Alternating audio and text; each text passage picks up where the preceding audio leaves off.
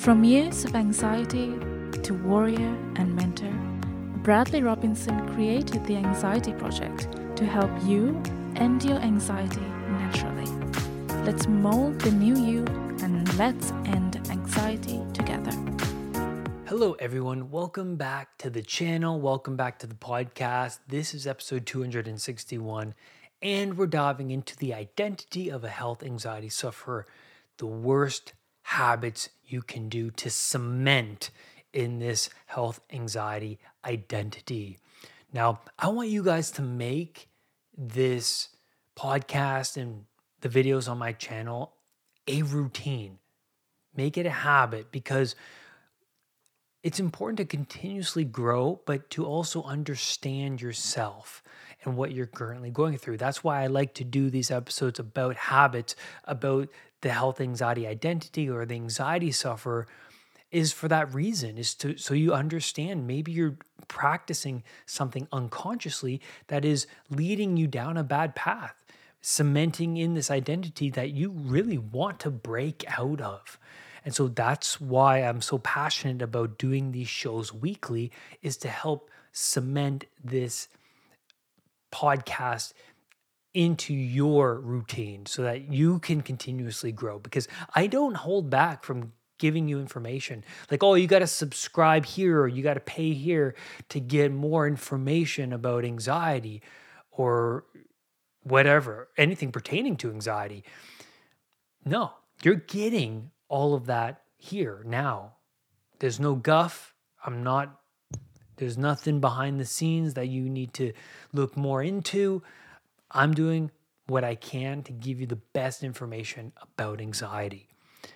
Now, the first, we're going to dive right into it. That's how we're rolling today. We're diving right into it. The first habit of a health anxiety sufferer that is not so good, and you have to pay attention to this because you might be doing this, is not having a routine, floundering about in your day to day. To day.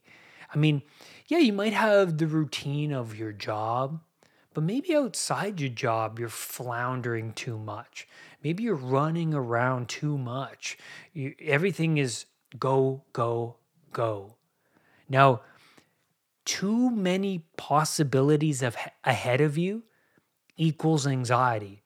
Too much uncertainty equals anxiety. And that makes sense because when you flounder about, you are crippled by the amount of potential life has to offer, right? There's just too much of what you don't know and too little of what you already know. That makes sense. And so you actually fall back on what's easy for you, what you already know, when there's too much of what you don't know. So, for example, going back to video games or junk food or it could be alcohol, sleeping in you fall back on these things because you don't have any other reason to you don't know what to pursue actually. There's too many possibilities of i don't know which career i want to get into. I don't really know what you know what therapist to go to or what like what to learn in school or what whatever like this too much but i want to dive into that unlimited potential because for me, I struggled with this throughout my 20s. I didn't really know where I was going. I didn't have a vision and a goal to pursue that was meaningful. And I'll tell you something about my anxiety disorder is that that actually gave me meaning in so many ways. The one the big meaning for me was hey, I actually have something to solve here that is worthwhile. Because if I solve this anxiety, man, my life could be so much better. And so that was this North Star to strive towards. And my health, anxiety, that stress was on 24 7. Okay. And it's overwhelming it's draining, and that makes you cling to the comfort around you. It makes you cling to what you already know. Cut The comforting things, sitting on the couch, watching TV, maybe smoking pot in your car before going into work, going on your phone, social media, shopping, eating at your favorite restaurant, which is actually not re- realistically not that good for you. So there's so many things that are unconscious because the more we the more we the more we repeat something the more automatic it becomes it becomes a part of us in a world full of possibility a routine shrinks down that potential of what is possible where to go it shrinks down that potential into actionable day to day steps, right? And you have to make these steps small enough so that you can achieve those daily wins. So for me, I have a morning routine. I know when I get up what I'm doing. Okay, make the bed. Okay, go meditate. Go stretch. Go take that cold shower I know what I'm doing. So that eases the anxiety because sometimes people wake up and they don't know what to do. They they flop out of bed. Oh yeah, also a big thing, keep your sleep and wake times consistent. So you wake up at the same time and you do the same thing. Maybe you go to the gym. Keep that routine in place because throughout the day so many unknowns pop up. But if you can shrink down all these unknowns into a day where you have a structure, but you invite the unknowns to manifest themselves outside of that structure, hey, that's going to serve you in great ways. That's going to serve your mental health in a massive way. The second worst health anxiety habit is clinging to family for support. That's right. It's analgesic to get that attention consistently. Becomes an unconscious habit, routine. And this can harden the cement of your health anxiety identity because, well, if I change, then I'm going to lose this attention that I'm get receiving from all of these people around me. That's a big thing to know. Another problem with this habit is that they may not understand your condition and what you're going through any more than you understand. That's massive because they're not really serving you in the right manner. But you don't know that. You're you're you're attracted to the comfort. But what they're providing you with is dependency. Now you're dependent on your family for that comfort. And then when once you don't get it, that's going to be anxiety but also they're not doing you any favors because are they really assisting you in the right way? Are they providing you with the right information to get yourself in formation towards your potential of who you could be? And also over time, you wear down their emotional bank account and become a burden to them right? You become that person that, in their eyes, is the dependent, weak person over time, right? But they try, they might even avoid your company because you're like this emotional vampire draining them of their emotional energy, right? Because they have to do the work to take care of you. Now, if they're doing that work over time, then you become that burden. Then you're draining their emotional bank account.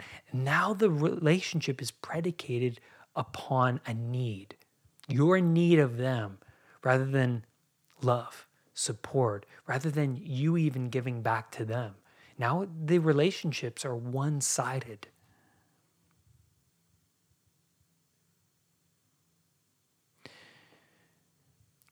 Health anxiety sufferers tend to hide behind loved ones at get togethers, social gatherings, because like me, when I used to suffer from health anxiety, I would go up to Maggie and I'd just tap her on the shoulder and be like, I'm not feeling well. When are we going home? When are we leaving? And then I would walk to the bathroom and spend like a good five, ten minutes in the bathroom, not even going to the bathroom, just like looking in the mirror or just spending time with myself away from people because I was so overwhelmed. But I would hide behind her so that she can be the one to step in and say, we have to go for such and such reasons. But um, you rely on other people. That's my point. You rely on other people to do the work for you. And then the third big health anxiety habit is avoiding people and places. You probably relate to this, or you know somebody who's dealing with health anxiety and does this. Very common, all too common, by the way. With health anxiety, I was so hyper vigilant over my state of being all the time, and I was feeling emotionally drained that talking to coworkers would be too much to handle for me. And then in part, I didn't want them to notice my awkwardness because I was I was dealing with this internal struggle of the unknown, this potential illness. Because I certainly felt ill. I certainly felt overwhelmed. My heart was beating out of my chest all the time. I was sweating all the time. I was feeling dizzy all the time. I mean, uh, depersonalization, which is associated with anxiety, was on for me all the time. I wasn't feeling like myself. I was feeling robotic outside of my skin. And no wonder I thought I had something seriously wrong with me. It's because all of this was happening at once. It's like everything in my life that was relevant before is now irrelevant like i'm talking about like my relationship and my job because those things w- are now put on the back burner and now what's relevant is this potential illness. I mean like what's more relevant than that? Because who cares about your job when this thing is here this illness whatever it could be? And so that was at the center of my attention. And so i didn't want anybody to notice me battling this crazy internal struggle, dealing with this potential illness. And if I were to have a panic attack in front of these people, I didn't want them to witness that. I didn't want them to witness my weakness and vulnerabilities right then and there. It's, it's, it's embarrassing. Then I would mind read and I would fortune tell what that means is I would mind read the other people. Or oh, they think this of me. They think I'm weak. They think I'm awkward. They think I'm, you know, strange. I'm going crazy. But then I would also fortune tell. I would imagine the worst case scenario in my mind's eye. So the combination of what these people are thinking of me and the potential of having this panic attack and losing myself to this unknown illness.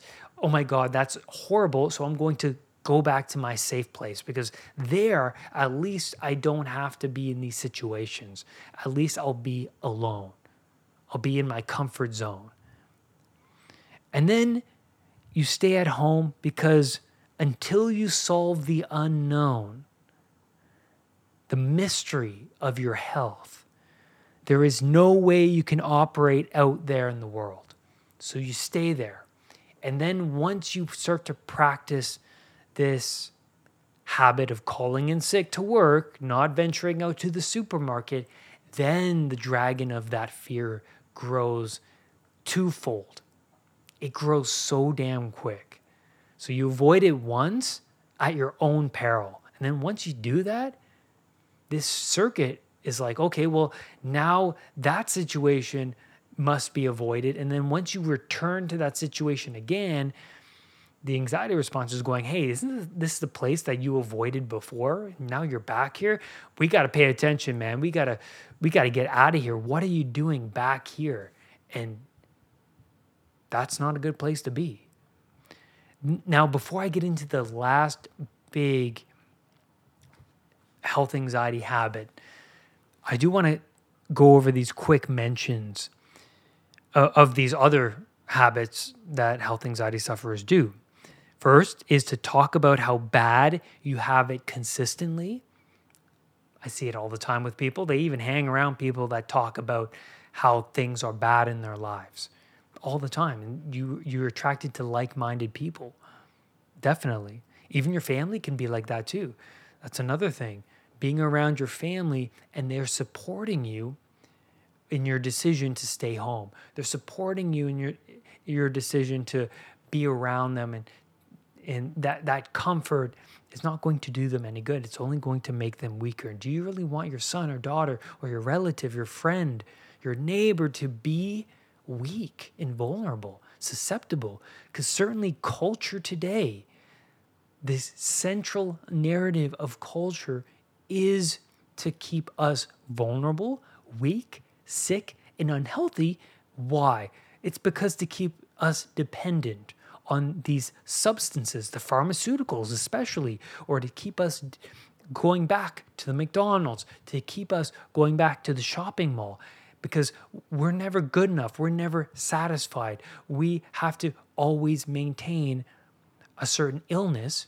Like I see it all the time people maintaining an illness through medication where all they need to do is stop eating sugar and processed food, and then you wouldn't even need to take the medications. And then that illness would actually go away and you'd feel better overall. And wouldn't you want that? But people get into this unconscious state, this conveyor belt like mentality running through society.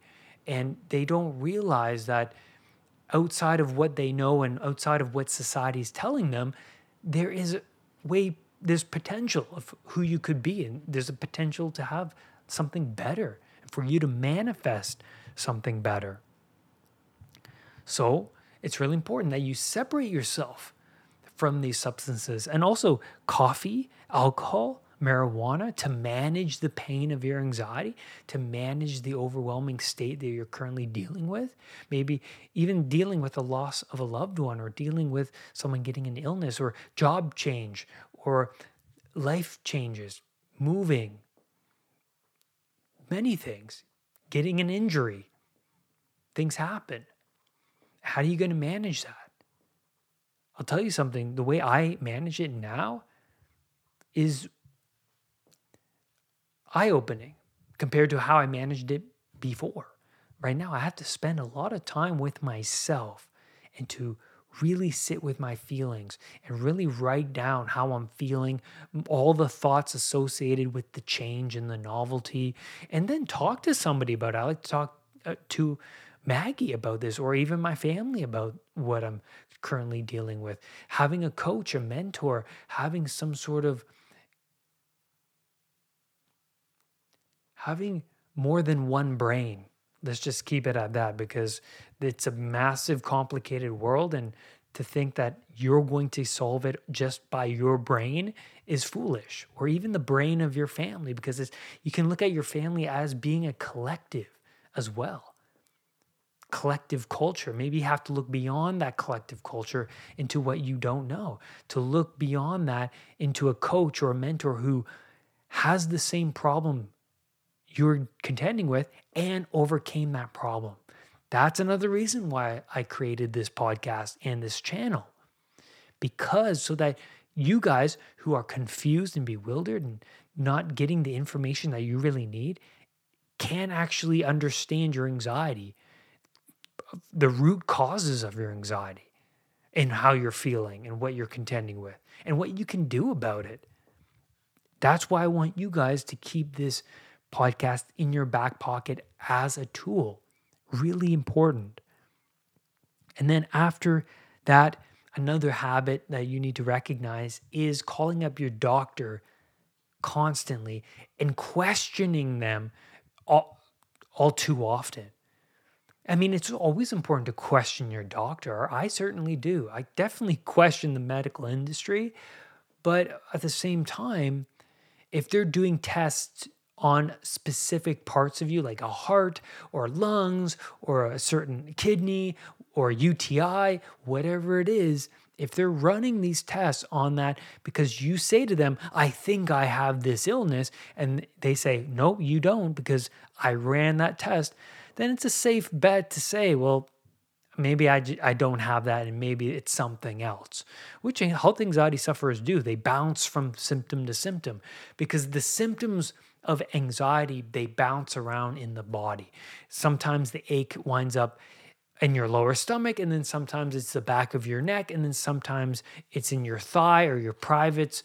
It bounces around because that's the mind of the health anxiety sufferer. If it's not this, then it's this because I'm still feeling I'm still feeling overwhelmed. I'm still feeling disassociated from myself and you know all of these things my heart is still beating fast what gives but it's really important to know that if you get something checked just understand that you got it checked up for that specific reason you don't have to keep t- talking to your doctor over and over and over again annoying them because you don't trust in the results that's a sign that you that you know you're suffering from health anxiety especially and that the anxiety is the root rather than the potential illness you're ruminating about.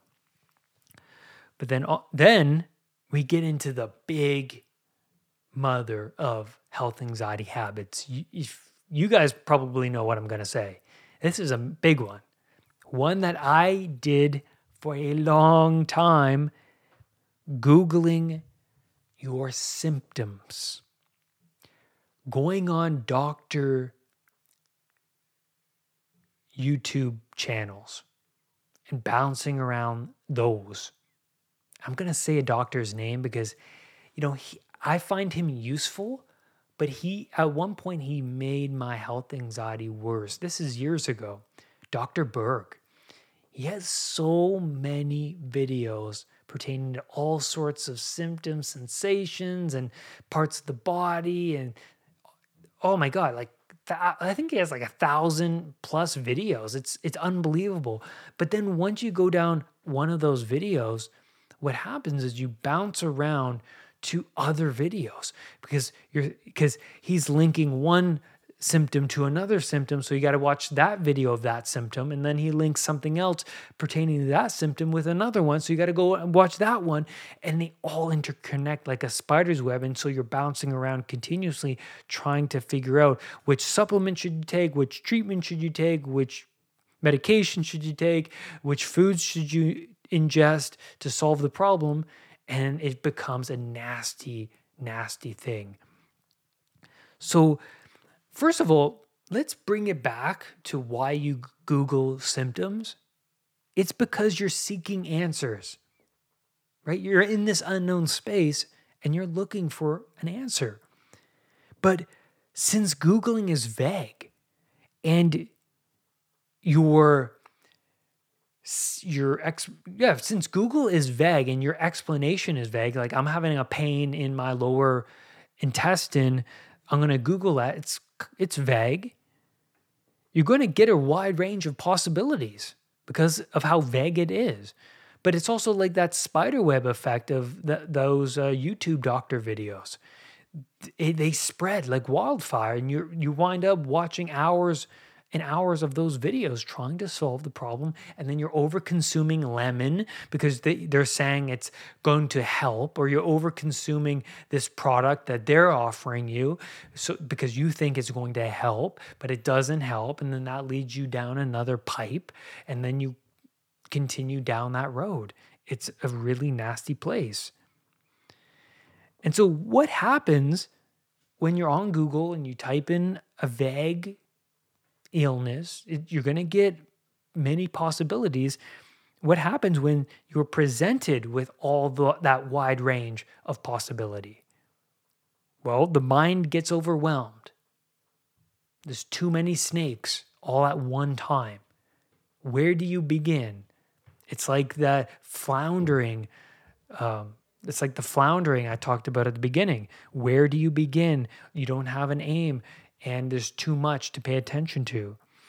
And the mind is expecting the worst case scenario at the same time because you already feel like it is the worst case scenario. Like if you have the heart palpitation, you feel like it is a heart attack. So when you Google it, your mind is going to already connect and stick to the heart attack Google is going to offer you.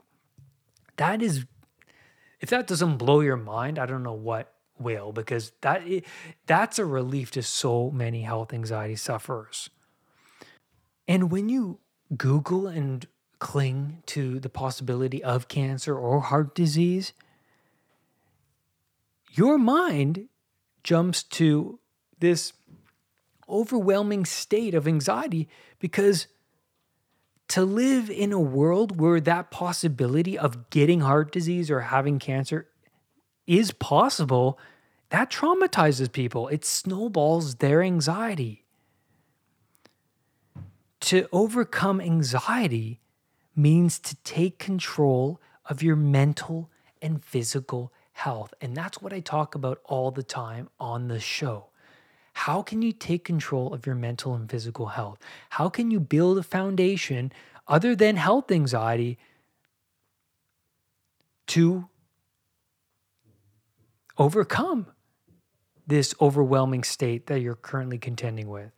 you have to build on this new identity because currently it might be health anxiety. That's cemented. And all of these habits keep you cemented in this dependent like state. But you can be independent, but it takes one step at a time. And I recommend that you continuously listen to the podcast because I go over those steps. How what can you do daily to cement in this healthy identity? You have to change your lifestyle choices around. And that's where I'm going to leave you on today's podcast episode. Thank you, everyone, for being here, for being a part of this fantastic, beautiful community. People who don't want to settle for mediocrity, people who don't want to settle for suffering and coping and managing, who actually want real change. Rise above anxiety I'll see you next time. Brad's Powerful Anxiety Recovery Program is now available unpluganxiety.com.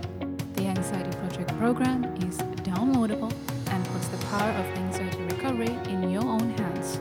Visit unpluganxiety.com for more details. Recovery starts now.